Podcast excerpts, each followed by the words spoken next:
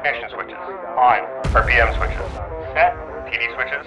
Normal. Doors and hatches. Closed. Light out. Strobe light. On. Restart check is complete. Clear left. Engineers, start number two. Starting two.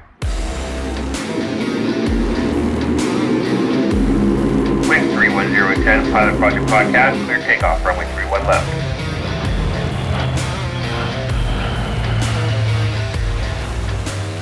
All right, we're ready for departure here at the Pilot Project Podcast, the best source for stories and advice from the pilots of the RCAF.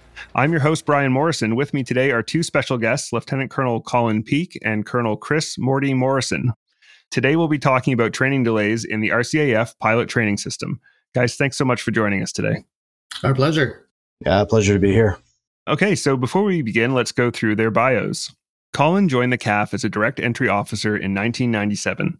He earned his wings in 2001 and was posted to 443 Maritime Helicopter Squadron in Victoria, BC to fly the CH 124 Sea King, where he took part in Op Athena and Op Apollo, as well as numerous cruises at sea with the fleet. He was posted to Shearwater in 2007, where he instructed on the Sea King at 406 Maritime Operational Training Squadron. In 2011, he was posted to 1 Canadian Air Division, or 1CAD, for a staff tour. In 2014, he was posted to three Canadian Forces Flight Training School in Portage la Prairie, Manitoba, as a flight commander and to instruct on the Bell 206 helicopter. He then spent two years at OneCAD working for Air Force Standards before attending Joint Canadian Staff Program and returning to 3 CFFTS with the rank of Lieutenant Colonel and as the Commandant. After two years as Commandant, he was posted to his current position as Senior Staff Officer of Air Operations Training for Standards Evaluation and Training, or SSO AOT SET, as well as being the Bell 206 set pilot. Chris joined the CF in 1994 and after attending the Royal Military College earned his pilot wings in 2000. He did all of his operational flying at 408 Tactical Helicopter Squadron in Edmonton, amassing over 3,700 hours of flying in the RCAF, and was rated as an A category instructor and maintenance test pilot on the CH 146 Griffon. He has commanded at all levels, including 408 Squadron from 2017 to 2019 and the Task Force Mali Aviation Battalion in 2018. He has deployed overseas six times three tours in Bosnia, two in Afghanistan, and most recently in Mali. Promoted to his current rank of colonel in 2021, he has extensive experience working in OneCAD, having served in numerous functions within the Tactical Aviation Section, Air Force Operational Long Range Planning, Air Force Standards, and is now Director of Fleet Readiness. He is the recipient of the Meritorious Service Cross, two Chief of Defense Staff commendations, as well as a commendation from the commander of CANSOFCOM. Now that we've taken care of the bios, I'd like to thank the community at the Canadian Forces subreddit for helping come up with these questions. Let's dive in. The first question we have is What is the current wait time from joining to getting wings? Uh, what's the goal time for that, and what is being done to eliminate the difference? We say three months for basic training. Uh, right now, there's about a 12 month wait for phase one. Phase one's about three months, and then you got roughly a 24 month wait for phase two. Phase two should be around eight to nine months, and then you're selected jet, you've got another four to six months. If you're selected multi engine, four to five months, and then uh, rotary is about seven or, or eight months. So just under five years is kind of what the, the tally is right now. I think that the goal is roughly, you know, ideally without the wait times out there, you take, you know, three three years out of that. But uh, you know, roughly three years is kind of a, a you know a good goal line. But uh, okay. myself, you know, twenty some odd years ago, I was four years to, to wings. I don't know if what Colonel Morrison's weight was, but we're uh, a little bit longer than we'd like to be now for sure. Yeah, what was your uh, weight, Morty? Yeah, so funny enough, I, I did not talk to Colin about these questions ahead of time, and I came up with exactly the same answer. So in an ideal world, I would say from the time somebody comes into the military and we get a set of wings on their chest, you'd be looking ideally at, at three years. Okay. For myself, you know, I was the last crop of courses before they transitioned from purely CAF military pilot training into the NFTC program. NFTC is NATO flight training in Canada. This is the program under which flight training is delivered to RCAF pilots as well as our allies in Moose Jaw. So for myself, you know, I went, I graduated from RMC in May. We started in September, and you know, a year and a half later, I had my wings. So we were very quick. We were uh, under about 22 months from the time I graduated RMC oh, wow. to being off to my operational training unit, and there was no wait. So I had three weeks to move from Moose Jaw to Edmonton, and then I was straight on to the Griffon OTU. So in a total of about 28 months, I was actually flying operationally. Okay, so you guys are saying that essentially right now we're at about a five year point and we'd like to get it down to a three year point? Ideally, yes. Yeah. What's being done right now to try to move towards those goals?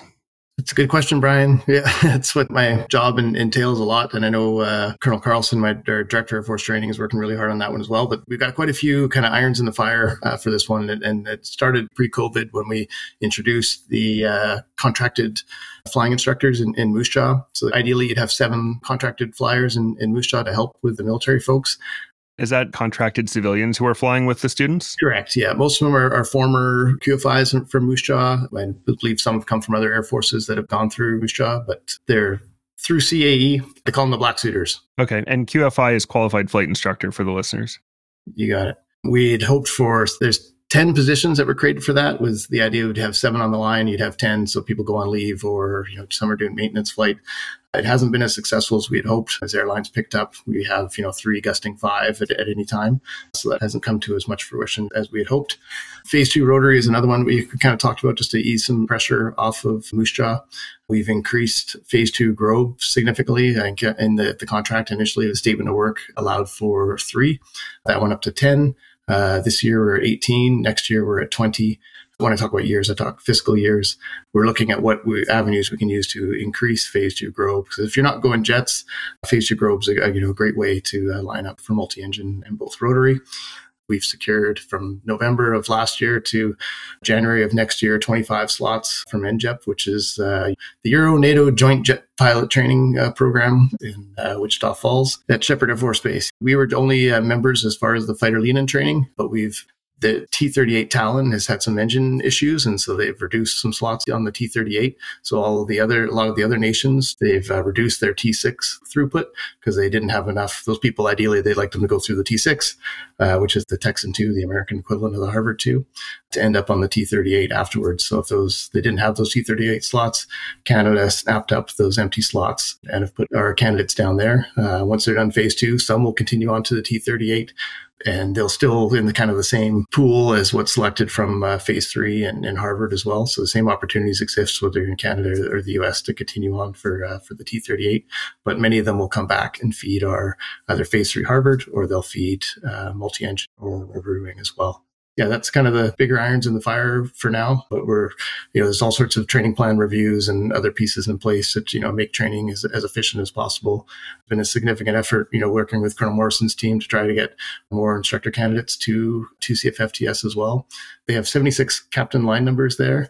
Uh, and for a long time, they've been uh, around the 50 to 55 captains there. So uh, part of a dedicated effort to gradually increase that uh, that footprint of candidates coming from the operational communities into uh, CFFTS.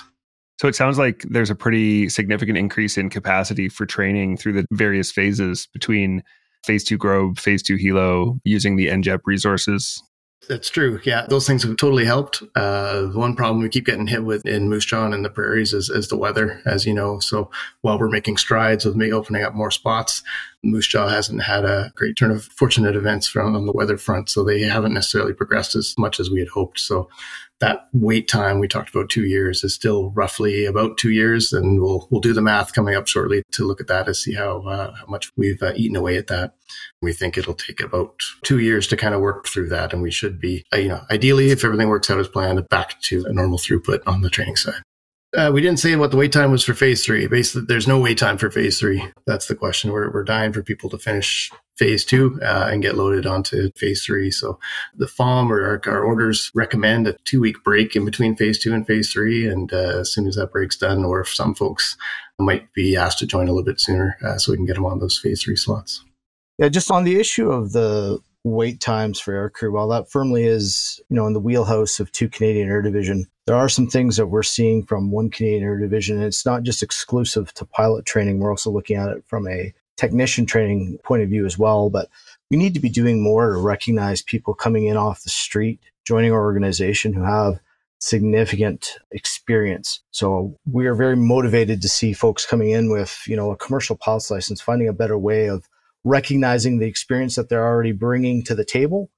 And similarly, you know, things like the basic officer training course are substantially longer than what they were historically. And I appreciate that there's a desire to put certain things into those courses, but as we think about the era that we're in with reconstitution and the need to bolster the numbers of people in the Air Force quickly, we've got to find some efficiencies here in, in areas like that that traditionally they're not necessarily directly related to pilot training, but they influence the overall length of the pilot training continuum. And so we are uh, we are actively working with air staff and uh, DMIL Purse on those initiatives because clearly some of those things uh, just aren't completely within the wheelhouse of the Royal Canadian Air Force to influence exclusively. That's very interesting to hear. I know there were a lot of people wondering, hey, are they going to start recognizing if I show up with a commercial license, is there some way to speed this up? And it wasn't people saying, like, hey, I deserve recognition. It was, I want to serve, I want to get out there and do my thing. I've got these qualifications. Can that help in any way? So that's really interesting to hear that that's being looked at by uh, higher ups. Yeah, we've got a in our training support side in TUCAD, they work closely with CAFACE, and CAFACE is one of those organizations that recognize you know civilian training and, and colleges. So one of our AOT set members is working with them, doing an analysis of of like a community college or like a civilian flying training program that provides a CPL or a multi-engine IFR commercial license, just to see what what can attribute to or what can be PLARD, the uh, prior learning assessment review towards our, our training. We had a few hangups though in, in our pilot QS is, you know, low level nav information is in there, right? And mm-hmm. there's a few uh, well, some people argue that uh, you know why does a multi-engine pilot need formation? Yeah, but there's a few intangibles in there that you know in our military training that that sort of performance, that sort of training, and, and your ability to to work through those pieces. That our graduates are very successful at getting through an OTU and getting through their aircraft captaincy upgrade within two years. And it's some of those intangibles that are hard to, to kind of recognize. But uh, so think, things that we're looking at, things that we're aware of, uh, and maybe there's some middle ground in there. And and also the schools, those community colleges, were interested in what that gap was because maybe they can provide that low level nav training, or maybe they can provide a little bit of formation training that makes it easier for us to recognize. So it's it's kind of a two way street, which has been kind of cool to see as well. So more to follow on that, Brian. Yeah, it's definitely something that has to be carefully considered because, like you say, you don't want to end up with a training gap. You don't want people who are underqualified, especially when they find themselves down the line on pretty early on in their aviation career, large aircraft, uh, complex aircraft. So, really interesting to see what'll come of that. Can I get one of you two just before we move any further to just explain the difference between one CAD and two CAD? Yeah, sure. So, one Canadian Air Division is about 85% of the Air Force, and that's really where all of the operational capabilities of the Air Force reside, whether they be things that fly or whether they even be other capabilities that are more ground based. Uh, think, you know, tactical radar sets, things of that nature, command and control organizations. Two Canadian Air Division is really focused in on training the Air Force personnel, those CC3 trades, the Air Force trades, specifically for employment in the Air Force. Perfect. Now, I had a question from somebody. They mentioned that the CAF Jobs website still says that phase two is an eight month course, but that lately it has not been. It's quite a bit longer. Do you think that's an accurate statement? And if so, what's being done to make sure we're accurately communicating wait times? So yeah, myself, I don't have necessarily a, link to the the CAF Jobs uh, website, but I know on our BTL team site we have managed by our TUCAD BTL folks, and we can definitely update that. I think that's a you know kind of an action item for me out of this is that we can do a better job of communicating that. So I'll talk to the the BTL side of uh, Air Force training and, and see how we can we can at least post that in the the team site, which seems to be fairly popular amongst the, the folks awaiting training. Yeah, I'm sure that people would really appreciate that. I think a big part of when you're waiting is just getting that accurate information. It's true. I think people can take, you know, news as long as they're given the news, right? Of whether it's good or bad. I know I've done a couple of like not necessarily town halls, but I did a couple like open house things on teams with the BTL just to try to pass on information of what we're doing. Uh, and General Alexander did one as well, which was quite well received. If we flip over to the OTU side, what's the average wait time for an OTU currently? And where would you like to see that time actually sit? And what's being done to address the difference? OTU stands for Operational Training Unit and is the unit where a pilot gets trained on their new aircraft. However, it can also be used to refer to the course itself. For example, someone might ask, How long is the OTU? With a couple of exceptions, and I'll, I'll touch on those briefly in a moment, our average wait time sits right now at about 12 months. We would like that to be more probably in about the six month range in an ideal world. That allows people to you know, recover a little bit after a very uh, long and arduous uh, training mill. Yeah, for sure. Get themselves moved to their their new location, buy a house, get themselves settled, do all those sorts of things, and just get a little bit familiar and integrated with their unit and start to get an opportunity to understand um, how the community they're coming into is going to operate. Obviously, some people will be a little bit less than that, depending on where they come out of the phase three mill, and some people may be uh, a little bit more than that. There are a couple of notable problems uh, right now. The, the biggest one, honestly, is the cyclone maritime helicopter community. They've been gravitating right now, by my latest numbers, at about a 39 month wait for the folks who are heading on to the next course here that's going to start. We did restrict the number of folks heading into that community about two years ago. So, although the wait time has been very long for the folks who've been waiting, given that we've kind of not allowed a lot of people to go into that, we're clearing out that backlog and we'll start to open up that tap here at some point here over the next year and then reestablish a healthy amount of candidates going to that community. The reality is because of some of the parts challenges on the Cyclone fleet, the amount of flying that it's able to uh, produce is, is significantly less than what we would have wanted it to be at this point. So we the number of new wing grads we need is actually significantly reduced. The other fleet that's got a long OTU wait time is the Cormorant. Most people are waiting for upwards of three years for it, but that's not really problematic simply from the point of view that we're not taking a lot of new wing grads onto that. Most of the folks going on to Cormorant are experienced folks who are currently, you know, flying on other units, and we'll keep them flying on their current fleet and then just move them into the OTU when able. But it is we've identified three years worth of candidates, and as we start to head into the midlife upgrade on the Cormorant, that's probably going to see a, a, shutdown of the OTU for upwards of a, the better part of a year as well. Now, obviously, it's been very frustrating for the folks who've been stuck waiting for the course. We are looking at uh, some initiatives such as setting up a rotary wing utility flight, leveraging all the opportunities we can at 3CF FTS for rotary wing refresher training, trying to get the folks back into Portage. And as well, I'm even looking at, we've been sending folks before they do their OTU on the mountain flying course. Now, obviously, they're not going to get the full benefit of a mountain flying course having done it without 500 hours of operational flying under their belt. But we do have a, um, a recurrency training package on the mountain flying course now that as people come into the gate to upgrade to aircraft captain, we'll send them back in for that refresher so that they can get the pieces that they were just too junior to understand or appreciate when they did the mountain flying course as very, very uh, new and grad pilots. That's a good level of flexibility to kind of say, hey, we've got these courses coming up and uh, we can do it now, but we'll have to close some gaps later. That sounds good. We have to look after people and, you know, recognize that the maintenance of morale is, from a principles of war perspective, the most important thing that we can do. The mountain flying opportunities for the new wing grads was a bit of a, a good news story. We were able to get new wing grads on the mountain flying course, which is probably one of the best courses that I've ever taken. I've always heard that's an incredible course. It's awesome. Has there been any progress on allowing pilots on the BTL to do any civilian flying? Yeah, I think that question is kind of pointed directly at me. Is anything being done? Yeah. We've sourced funds to support the program for both folks awaiting phase two, for the long waits for phase two, and also for new and grads that are waiting uh, OTU with potential lengthy waits. So I've got a draft statement of work that we've just completed. Still a few tweaks in there, and we're working with our contracts folks. We're going through a list. Uh, Transport Canada's actually got a really cool site. We're looking at, you know, where opportunities are for folks to get that civilian flying. So we're looking at these uh, schools or colleges or flying clubs that are kind of co-located with our bases where we think our BTL folks would be. There's a list on the Transport Canada site, and you plug in uh, what you're looking for in the province, and it lists the schools. So we're just oh, that's awesome yeah, populating that list right now.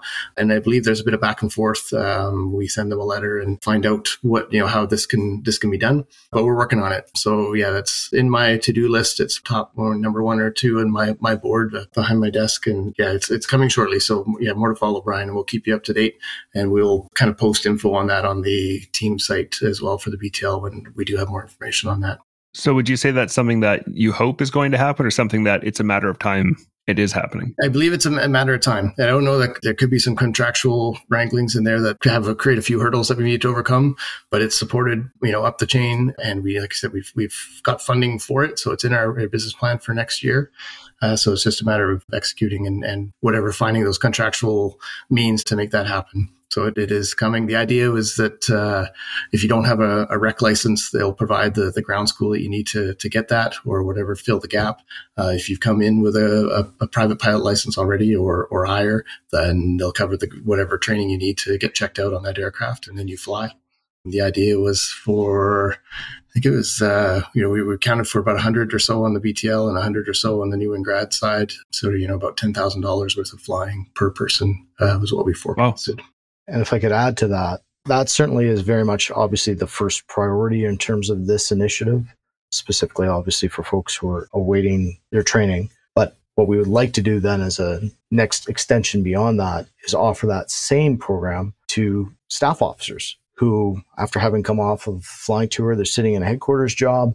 We'd like to get them that same touch point so that they can keep their, you know, fingers in the flying pot as well. Because that's just that's good and it's motivating for people. Morale wise, that really takes some of the sting out of being removed from everyday flying operations.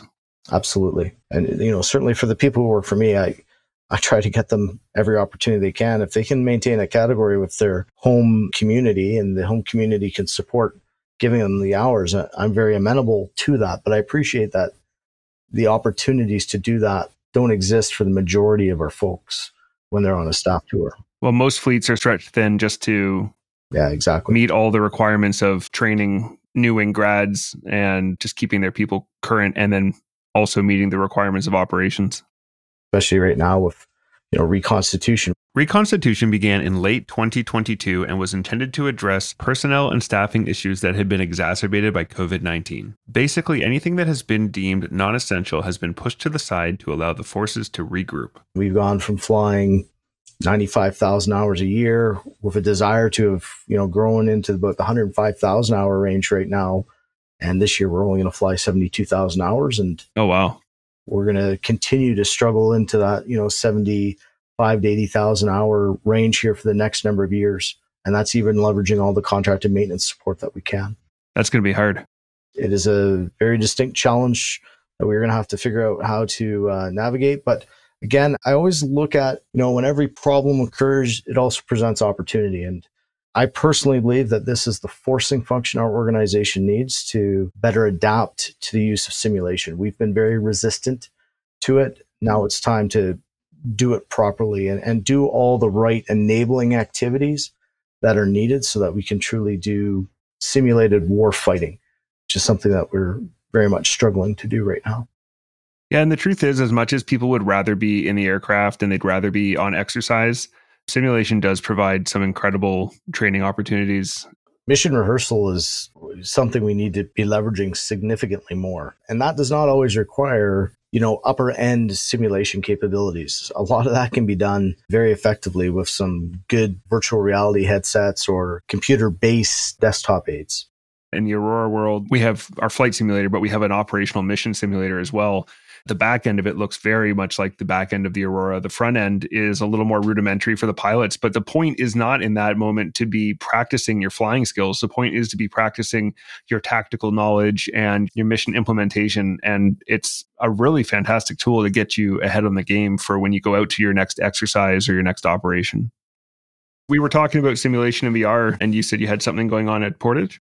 Yeah, so I know the school there has made some great inroads on uh, introducing VR and introducing 360 videos on their VR goggles. So like mission rehearsal, so they can see the circuit, see the maneuver, you know, before they're actually in the briefing room. So you know, enhanced chair flying. We're on a, on the 20th to the 24th this month. We're uh, taking a team, TUCAD, DRDC, the RAWC, 434 squadron, which is the OT&E squadron, and both the schools attending, uh, going down to NJEP to see their VR setup that they have there is really interesting. We were down there recently. It's integrated into their lessons plan. We saw a student there doing their training with their goggles on, their their stick, and their instructor was in Washington State on their own goggle set, you know, in their headset, you know, instructing them while they're doing that. That was pretty amazing. And then we're going to, we have a, an RCF member at um, Randolph Air Force Base in San Antonio there they teach the pilot instructor training. So it's like a, a school just for teaching instructors that they send off to all the schools. So they're really training focused and they have a really mature and, and well developed uh, VR training system. It's, they call them sleds and they have a room full of sleds and it's pretty cool. And they have an instructor in there, you could see down, you could look down the line and say, "Hey, so and so, you know, have your get your head up, or or you know, make sure you're looking at this." They can tell, uh, you know, what they're looking at. It's pretty impressive. So the idea is, we'll see how they've developed their program and introduce, bring those lessons learned back to Portage with the idea of spreading it within the rest of you know two Canadian Air Division um, training schools and sharing as well with uh, the operational side from there. So that's why we've got the folks from the RAWC there and DRDC to help out as well, because everyone's obviously interested in this, and, and that mission rehearsal is so valuable. And there's uh, significant advancements in how you can achieve that. Oh, that's going to be really neat to see how that comes along. Right now, we have some longer wait times. We've also just changed the pilot pay scale so that you earn less initially and you earn more later. Is leadership concerned at all about any medium or long term effects on morale for those wait times, for that early hit on pay, especially for people who had joined under the old pay system and then it was changed?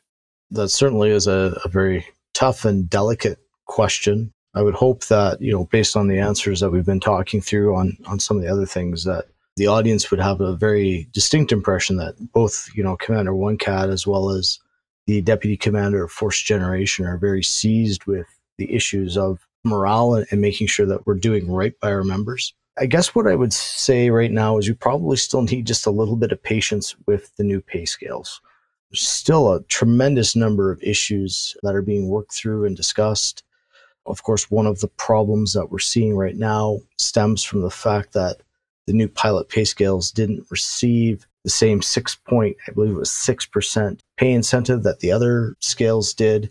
And so certainly that's now magnifying the problem further of that, you know, lower pay scales in the early years, you know, kind of that gate one range of the pay scale. And I believe what's being done about that was a uh, three years of effectively free incentive being granted to help bring people up to at least the GSO equivalents. Now, there, there very much was a conscious decision taken as part of the new pay scale to pay people less in the early years when they don't have the same amount of experience. And so, what I would suggest is this is part of the incentive of doing the professional development and applying oneself such that people can progress through the gate two, gate three, and gate four pay scales and unlock those.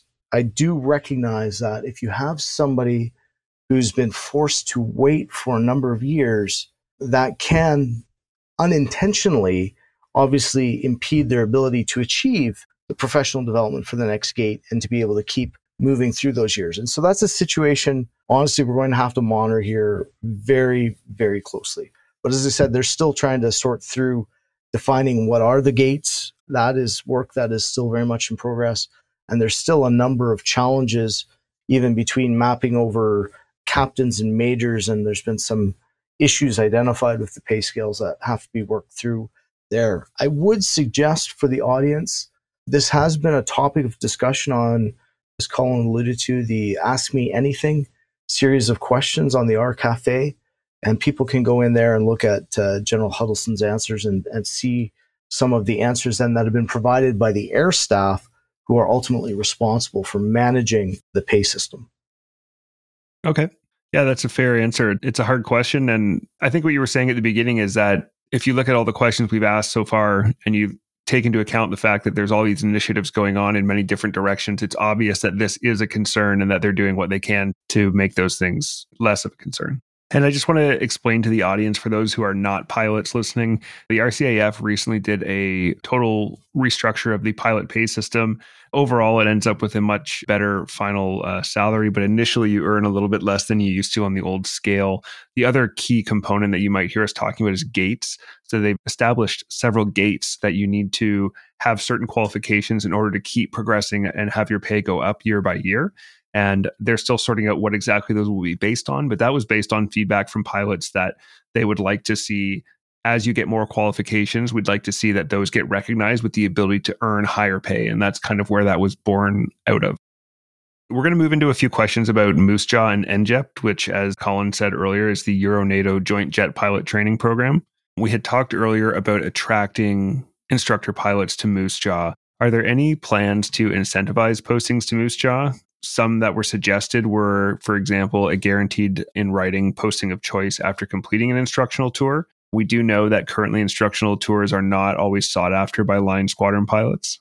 It's very interesting to me to just watch the cyclical nature of how things happen in the RCF.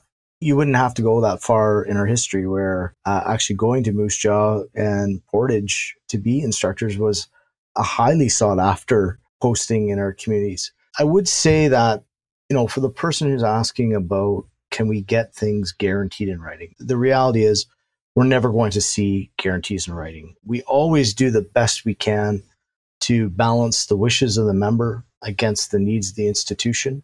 But to put things in writing would be very difficult because obviously circumstances change and sometimes the needs of the institution change, or perhaps a situation where there's a change in circumstance for somebody else who's perhaps at another unit and there's a more pressing requirement to move somebody else there. Compassionate circumstances, for instance. It could be your needs against someone else's also very pressing needs just to add to that as well, just for the uh, the pipe instructors, we call them now the first assignment IPs, especially in Moose Jaw, and we've got a couple now in Portage on the rotary side.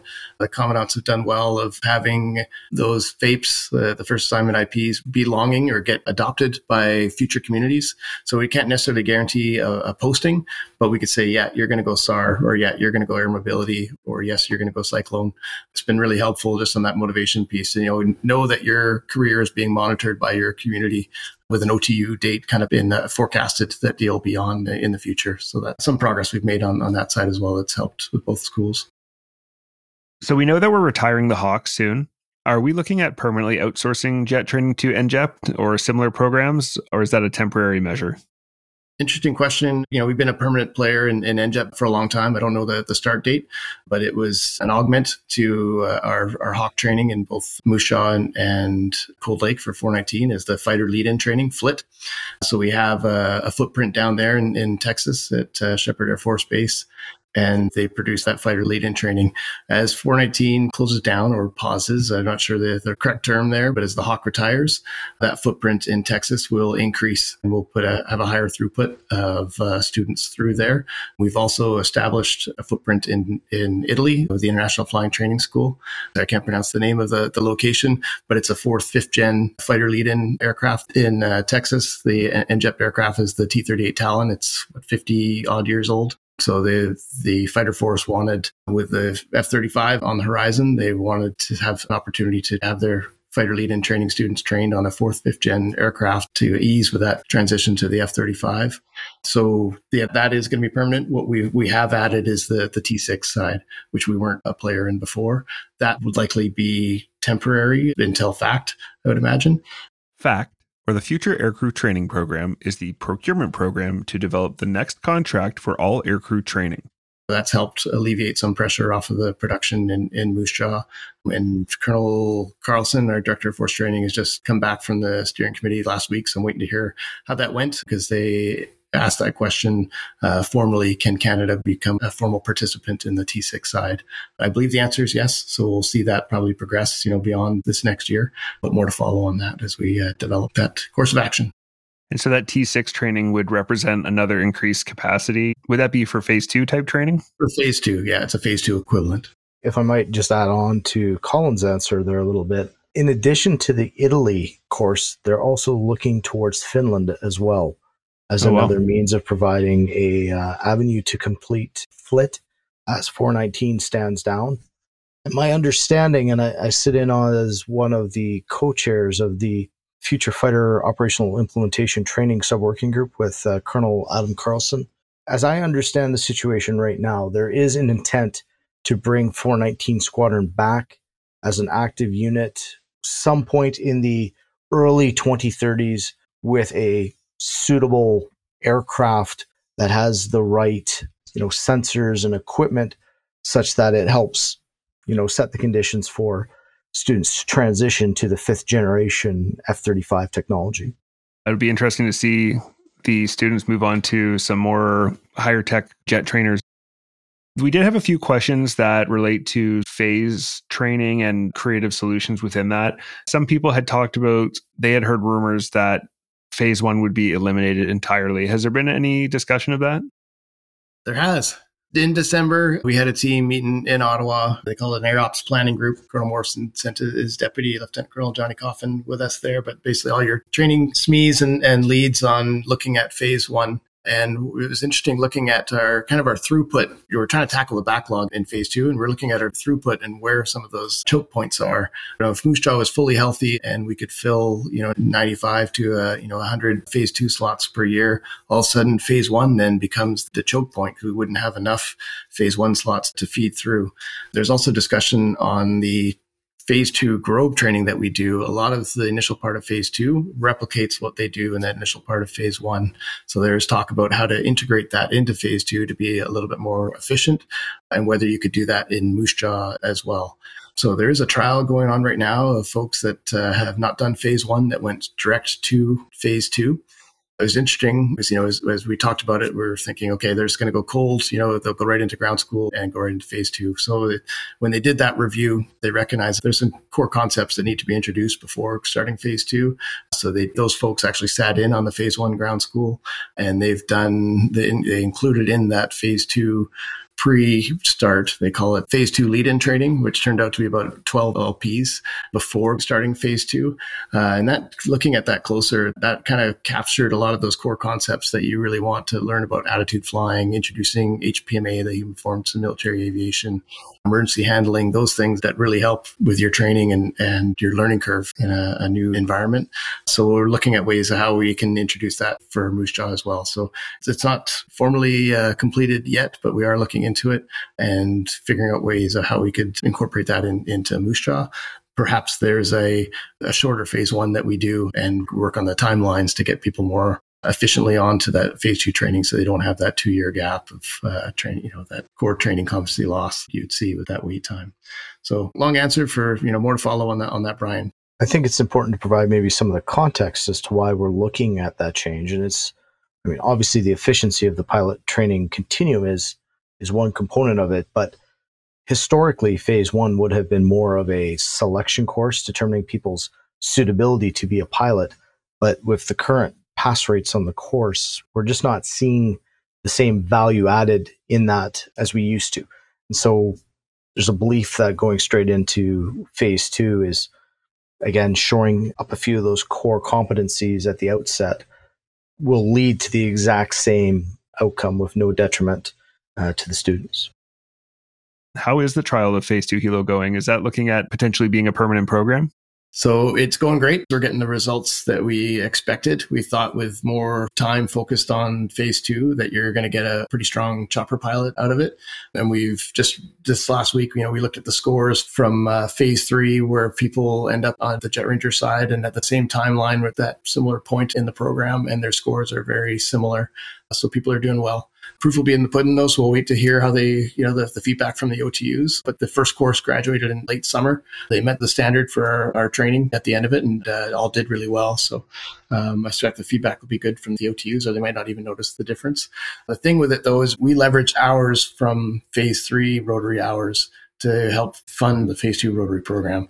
Because we were underutilizing what's in the contract for phase three, we had a pot of hours that we were able to kind of leverage to feed into that.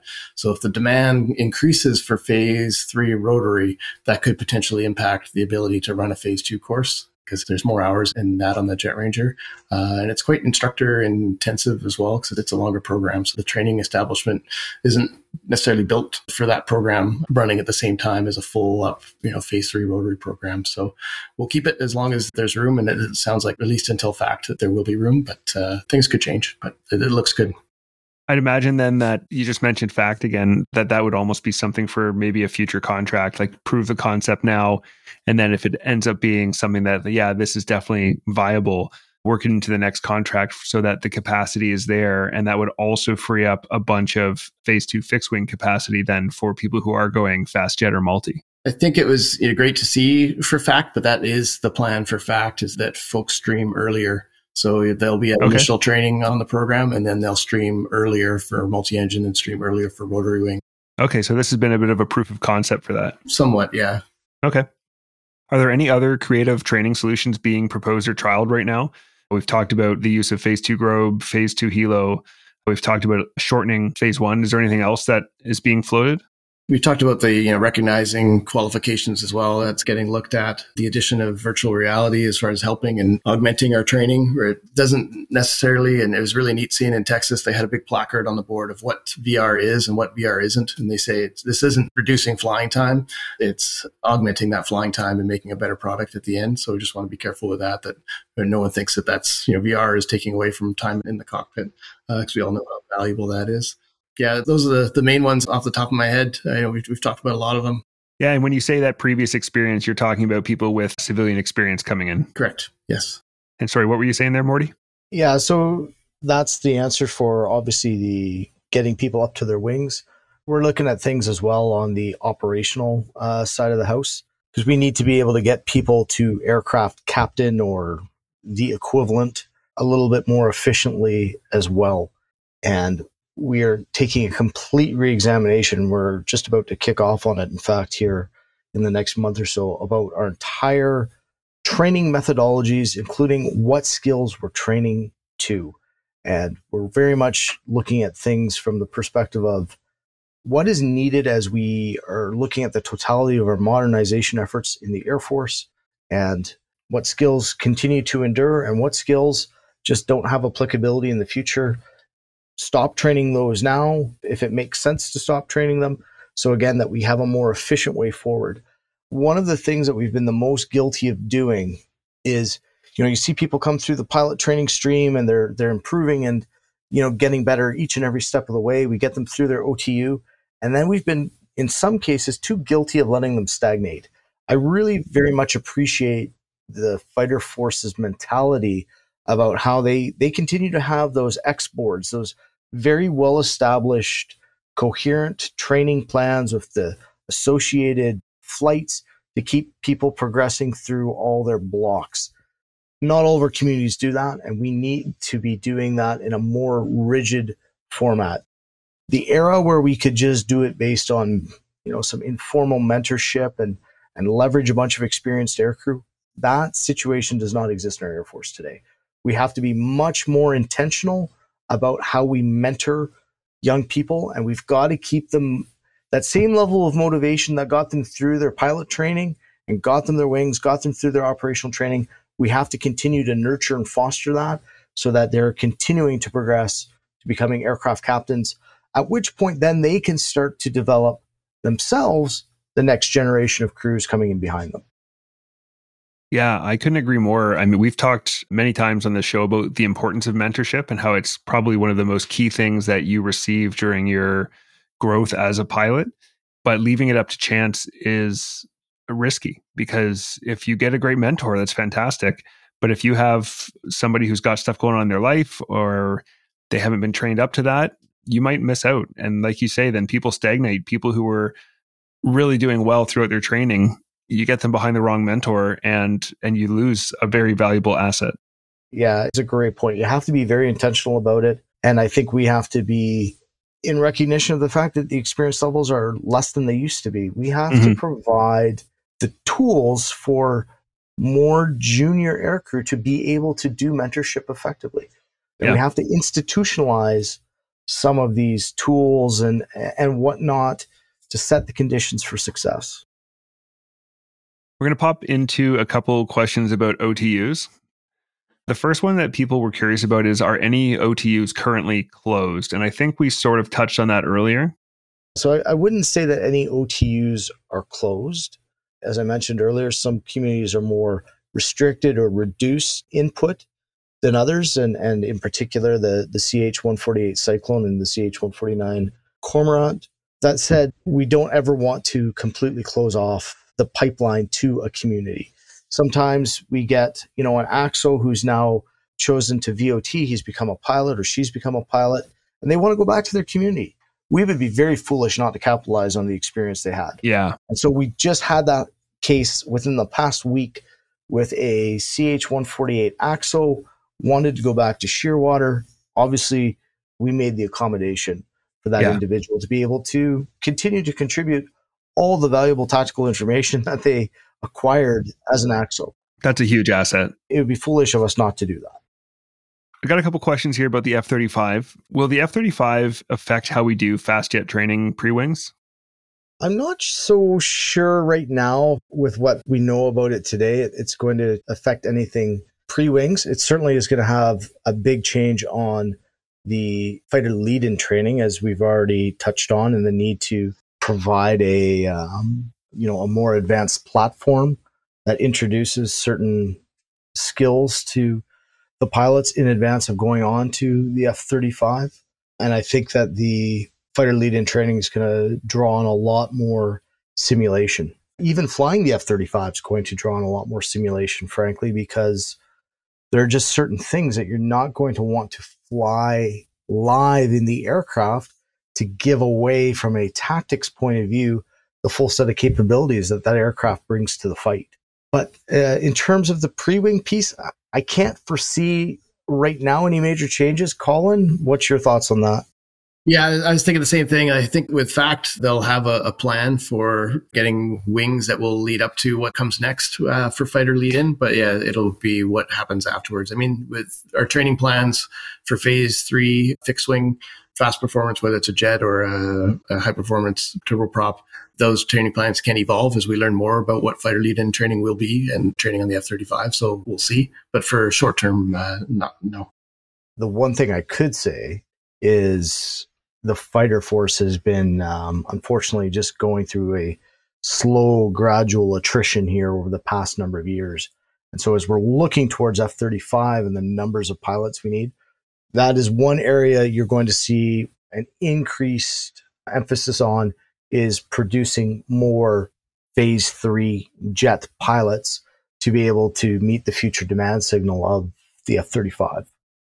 That actually kind of rolls into my next question, which is who will fly the F 35? Do you expect that to be largely converted F 18 pilots, new wing grads, a mix of both? I would assume the answer is both, but yeah, I'll, I'll let you answer that. Yeah, so the short answer is indeed both. Um, we've started to work on you know what the transition plan will look like. Obviously, it's it's a tremendously complicated transition because you've got the F-18 community going through right now the Hornet extension programs, which has two distinct programs of HEP1 and HEP2.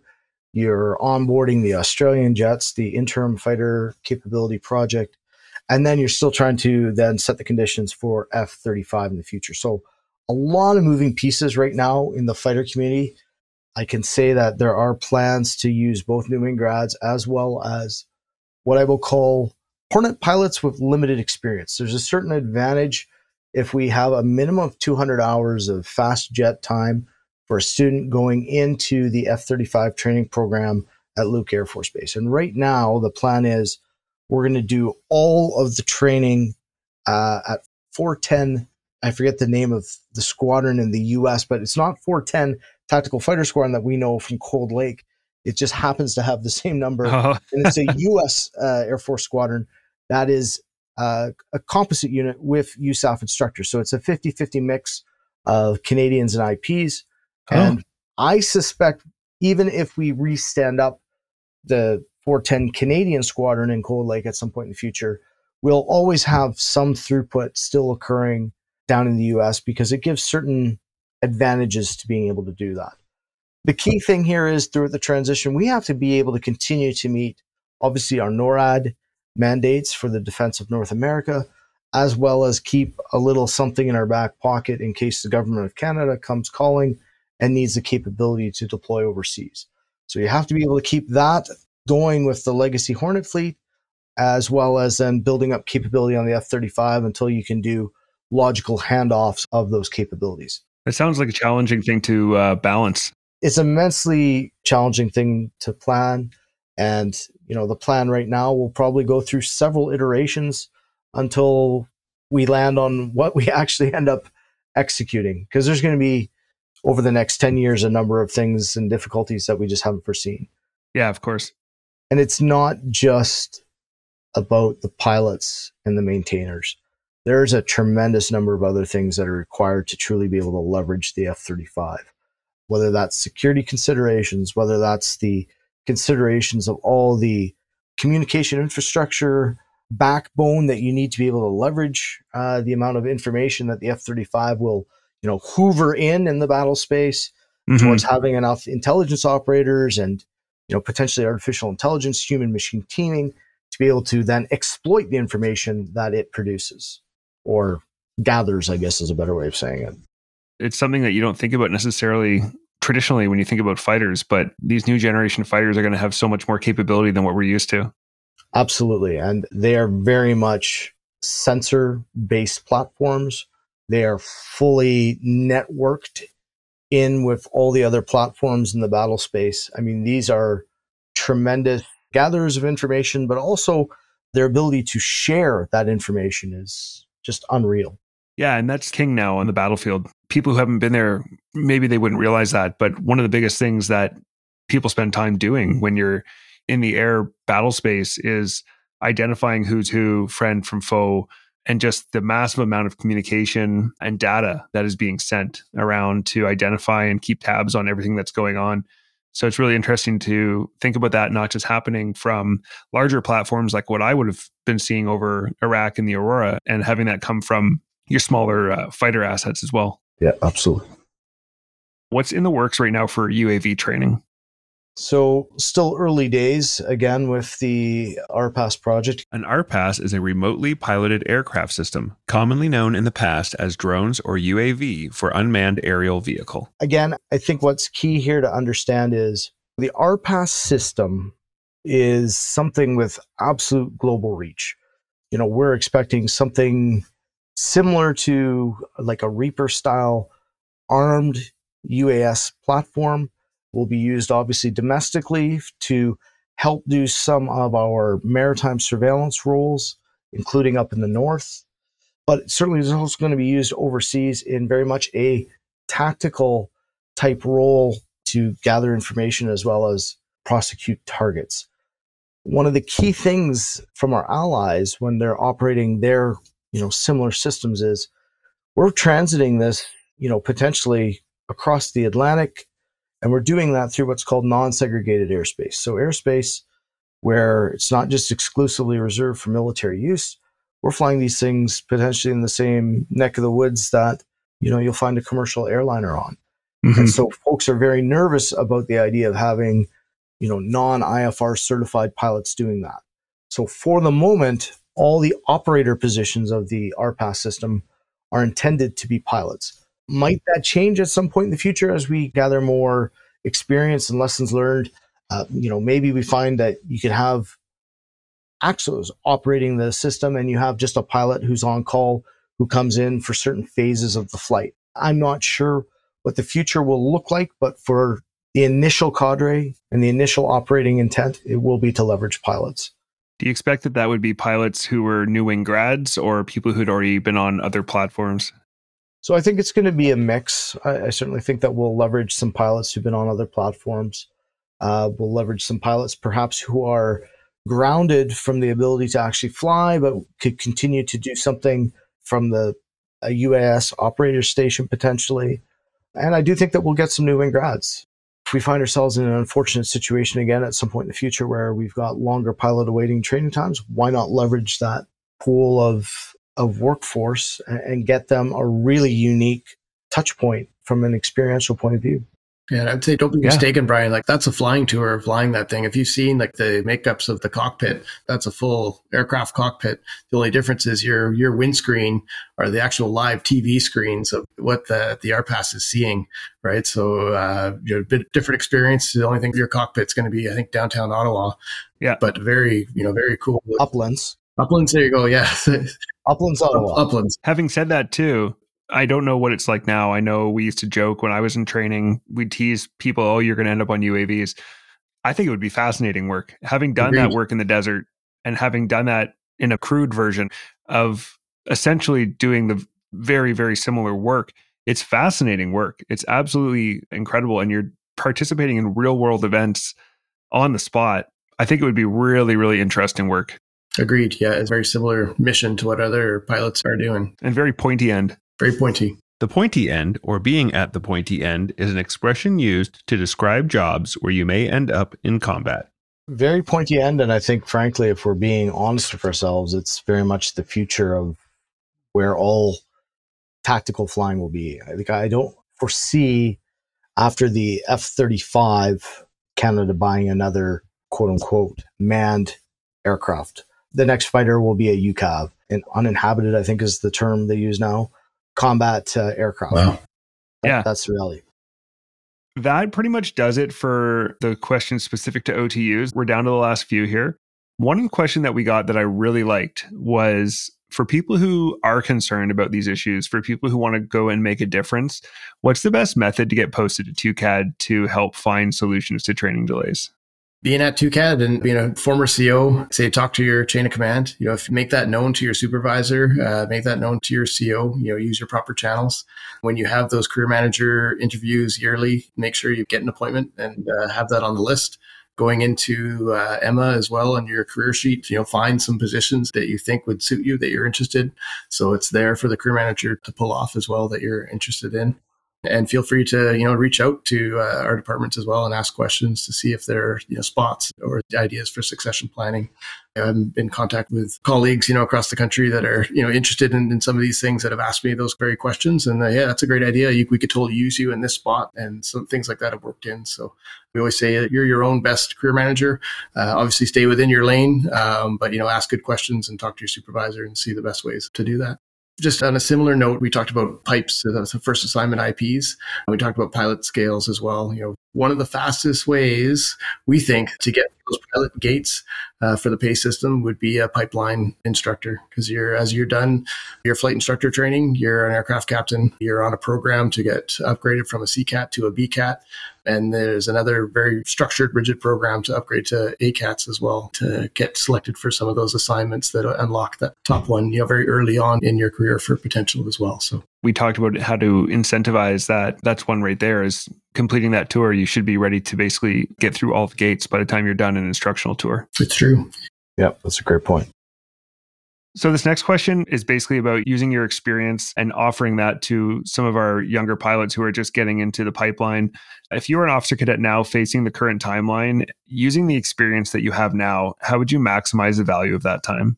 I think it's a great question. It's a super pertinent question given the delays that some of our members have been facing. One, it's about keeping a longer term perspective and recognizing that the career that you're embarking on is a phenomenal career. I mean, I look back at the experiential things I've been able to accomplish, whether that was the deployed tours overseas or just the opportunity to fly around at you know, 15 feet with my hair on fire in a helicopter. It's been fantastic. I would not change that for a moment. So, how do you make the most of that time? Well, I would suggest that when I show up on an operational squadron, the thing I want to do is I want to be flying.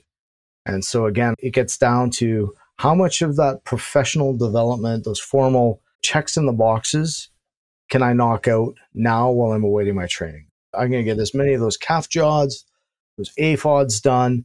CAF JODs are Canadian Armed Forces Junior Officer Development Courses, or AFOD, Air Force Officer Development Courses, are courses that junior officers, including pilots, must take. These courses train junior officers in a wide range of topics, including Canadian Armed Forces and RCAF doctrine, and a general body of professional knowledge that is essential for a junior officer. Maybe I'll ask to go do uh, some second language training so that I can get all those things taken care of this is the prime window in which to do it. The AFOD stuff is stuff that especially junior pilots we tend to really not want to do. And I didn't want to do the last one I did, which was only block three. But once I was in there, I saw the value of it. It's so common to hear pilots sitting around in the ready room complaining, and that's fine. That's, you know, that's part of what everybody does. But oh, why are we doing it this way? Why do we do this? Why do we do that? Well, if you have a solid understanding of our doctrine and sort of the overall organization of how the Air Force works, then some of that stuff makes sense. And at least you know, well, this is how you might be able to address that, or this is why it's happening that way. The other advantage of doing that is then you've got a really strong competitive file so that if you do want to do something perhaps outside the community that you're selected for, or even if you're staying in your community, you want one of those real plum type postings like an exchange tour, you've got a really, really strong file that will compete against anybody. So I really I like to stress the importance of being a self starter. And I think that that self starter even applies as you get through your training and you get onto your operational squadron.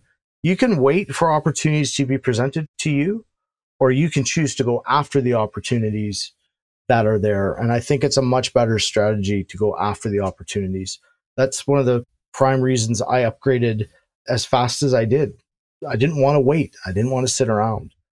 So capitalize on the opportunities that exist.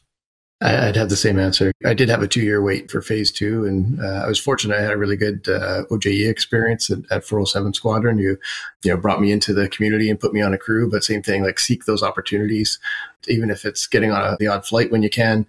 But professional development is huge. Whatever courses you can get. The unit you're in as well may also be able to unlock some opportunities and some doors. And so I wouldn't hesitate to ask within the unit well, I mean, everybody's got their specific, like SAR has a bunch of SAR specific training courses you can go take. Even on the Aurora, we had some maritime basic warfare courses you could take to gain a better understanding of, you know, once you go and integrate with the ships, how does that work? So that's a really good point. I also love the point you made, Morty, about getting the CAF JODs and AFODs done. I think an aspect of that, people are like, oh, well, that's a tick in the box. You got to get it done. Okay, great. That is a reason to do it. But the other reason to do it that you said is they are going to make you do it eventually. So you do it now while you're waiting. And like you said, that means more flying time later because you're not having to do that instead, or you're not having to fly all day and then do your CAF JODs and your AFODs at night and just being totally exhausted. So there's real value in getting those done early. Yeah, I think there's another reason for it as well. You know, if we're being honest, we want to be professional aviators we want to be the best of the best. And joining the Air Force is you're going to get to do things that, you know, civilian pilots just won't have the same opportunities. And I'm not not saying that military pilots are better than civilian pilots. I just think that there's unique things that excite military folks to come in. Yeah, for sure. Even if you don't want to be promoted and you just want to spend your career getting up to that incentive 20 captain, you still need to be a peer leader. And so leadership doesn't necessarily just involve being promoted. It's being recognized as an expert in your community and going out and getting that professional development done is important because now if I've got my CAF JODs and my AFODs done, now I can go out when I get onto the squadron and I'm done my OTU, I can start going and getting professional development courses that are related specifically to my community and what I'm going to do. So tactics type courses, electronic warfare, how to do test and evaluation type activities. It opens a lot of doors. On a lighter note as well, like take advantage of some of the uh, recreational activities that you have offered to you as well. I know I did a ton of sports on OJE, was on squadron hockey teams, base soccer teams, base basketball teams. Like those are hard to get when you're busy and you're flying operationally. So take advantage of that when you can. And that's a nice relief from the, the daily grind as well. We're down to our last question, which is always one of my favorite questions. So I this is the one question I kind of gave you guys that is generic to the show. You know, a big part of this show is to reach out to new pilots, people who are considering joining the Air Force, people who are thinking, "Hey, maybe this pilot thing is for me." What advice would you give to a new pilot, a brand new pilot? What would be your piece of wisdom you give to them about being a pilot? I think Colonel Morrison touched on a, a, lot of those things, but my career advice to a pilot, you know, I, I have 26 years in the military ish. I've enjoyed, you know, almost every day of that. And I've never second guessed my choice to kind of live that adventure and seek, you know, that goal and that dream of flying. It's still awesome. And, you know, here I am, uh, you know, 26 years in and I still get to fly uh, as much as, as I can when I can the staff work comes first uh, for the most part. But uh, you know, very cool opportunities that we have, and you'll have no other experience to travel the world and uh, work with the people that you get to do. And it's not just the flying. You know, especially when I was out, like I think that's, and Morty will probably agree, like the almost the penultimate of a career to be able to lead a, a flying squadron or a flying unit like that. You know, even more so on an operational side but working with those professionals and those teams, like I'm a big sports person, so I, I love the team environment where everyone's kind of working together for that common goal. Uh, and I've seen that, you know, every day of my career, uh, working with colleagues. Uh, so it's been awesome. So I still highly recommend it. Uh, you've got some really dedicated people in there that are trying to do their best to shorten pilot training times and make your experiences in the military as valuable as possible and trying to achieve your goals. So I still think we're in a, a pretty good place. I'll echo a lot of what Colin just said. Like, I personally still think, and maybe I'm biased after almost 30 years, I don't think that there's a better career within the military than there is to be a pilot. And the opportunities that we get are just phenomenal. You know, whether it's the quality of the instruction or the quality of the people that you're going to work with throughout your career, it's second to none. I always remind people to, you know, work hard. It is truly a privilege that we have to be able to, to fly for the Canadian Forces, going overseas, doing deployments, and not just representing your unit, but representing the best of what Canada has to offer the world is just a phenomenal privilege, but also a phenomenal responsibility. And I wouldn't change a moment of my career for a moment. The the six overseas tours have all been, you know, the very best times that I've had in the military. And I, I think there's something to be said for those tough times. It's those times where you're really challenged on deployment that shows you what you're truly made of. So I would certainly encourage people to take as many opportunities to get overseas. In fact, I'm lining up to go overseas to Qatar to the CAOC for my seventh tour here in the uh, hopefully in the not too distant future. And just always remember as well, there can be a tendency as pilots to focus on us and you know we're the ones out there flying the missions but nobody's flying without the complete effort of your unit yeah and so never ever forget to just be grateful for all the people who are just working hard to make the mission happen, whether that's somebody who's refueling, whether it's somebody who's cooking a meal. It's a truly a team effort. Never forget anybody within your unit. And I guess the last thing I would say is, you know, like Colin, I've been a CO and it was a phenomenal, phenomenal experience. So I know that there's a real tendency to want to just fly, but I would really encourage people not to be scared of leadership. I'm still flying as a colonel. I've managed to get almost 4,000 hours flying in, in rotary wing. If you want to make flying a priority and you want to have leadership credibility, you can have those things. It just takes your personal effort to do it. Yeah, I love that. That's something that I've been uh, wanting to pass on in this show a little bit is asking people who've gone and done it, hey, why should a pilot want to go be a leader? Why should a pilot want to do their AFODs? Why should a pilot want to do anything besides just fly? And I think you just hit the nail on the head. That was great. I was going to add, Brian, and maybe it's a segue for another show, but as far as the family side, my career has worked out really well for my family as well as providing opportunity and, you know, financial uh, security and things like that that, you know, go along with it. We're not away all the time. Uh, and the military has always listened to me as well when I needed to take time for my family or stay in a certain location because of that as well. Uh, the military is, is listening. Yeah, as much as the military can be tough on families. I also think you'd be hard pressed to find an organization that has as much patience and accommodation as we tend to get. If you've got something going on, the job is still there waiting for you. And my experience has been hey, go take care of your family and uh, let us know what you need. Absolutely. Uh, okay, I think that's going to wrap it up. I want to thank you both so much for taking the time to be on the show today. I really appreciate it. I know you're both very busy, so thank you so much. Awesome. Yeah, our, our pleasure. Pleasure. And yeah, I think great idea having uh, Colonel Morris and I there together to help tag team some of the questions. I appreciate that. Okay, that wraps up our episode on training delays. We'd like to thank the Canadian Forces subreddit again for your questions. Have you ever wondered what it's like to refuel a fighter jet over Iraq? How about to fly with the Prime Minister or the future King of England? Next week, we'll sit down with my friend Jeff Foreman and find out all this and more. Do you have any questions or comments about anything you've heard or in general? You can reach us at the Pilot Project Podcast at gmail.com or at Pod Pilot Project on all social media. We love to hear from our fans. As always, we'd like to close by thanking you for your support and asking for your help with the big three.